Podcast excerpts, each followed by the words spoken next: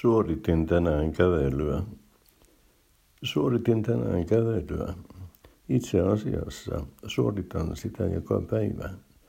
Kävely on hyvää ja halpaa liikuntaa ja myös terapeuttista.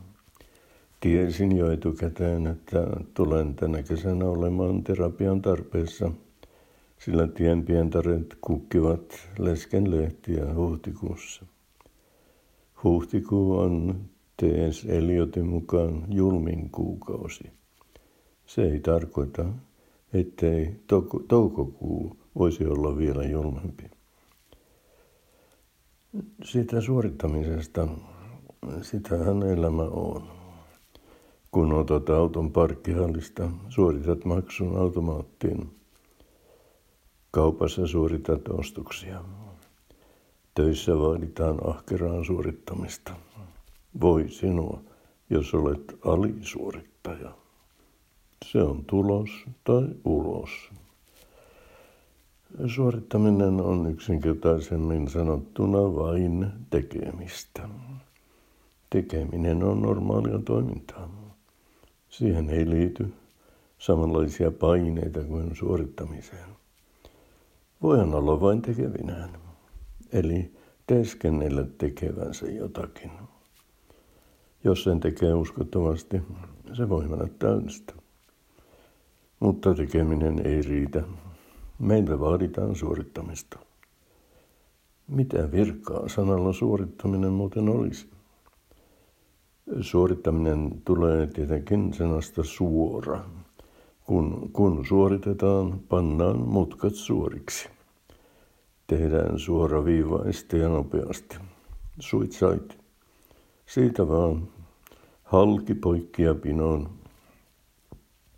No, stressihän sitä seuraa. On seurannut 1950-luvulta asti. Nimittäin silloin sana stressi alettiin meille käyttää nykymerkityksessä ja nimenomaan kirjakielessä. Puhekielessähän se on RS. Stressi on vaikea laustava ja niin on treenikin joka laustaa reeni. Jos suorittaa ylenpalttisesti reeniä, tulee ressi. Joko minä sanoin, että elämä on suorittamista. Taisin sanoa.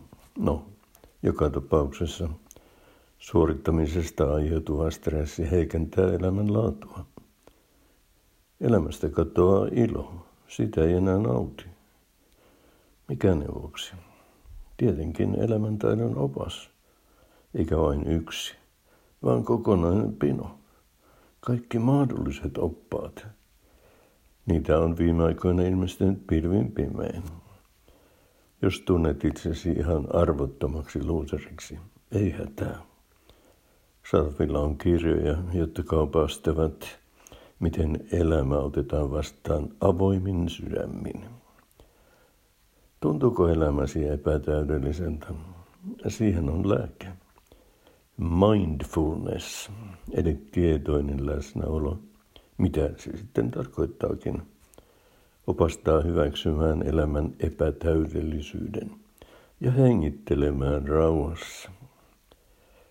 Eräs tunnettu teos lupaa, että saat sen, mistä luovut. Ja se on paradoksi. Mutta elämä on paradokseja täynnä. Söin äsken tukevan lounaan.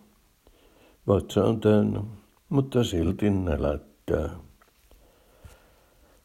Mikä minä olen näitä elämäntaidon oppaita arvostelemaan?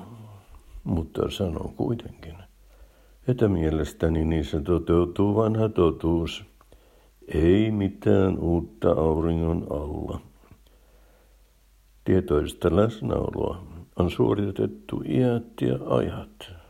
Siitä ei ole vain oltu tietoisia. Se on mennyt siinä sivussa.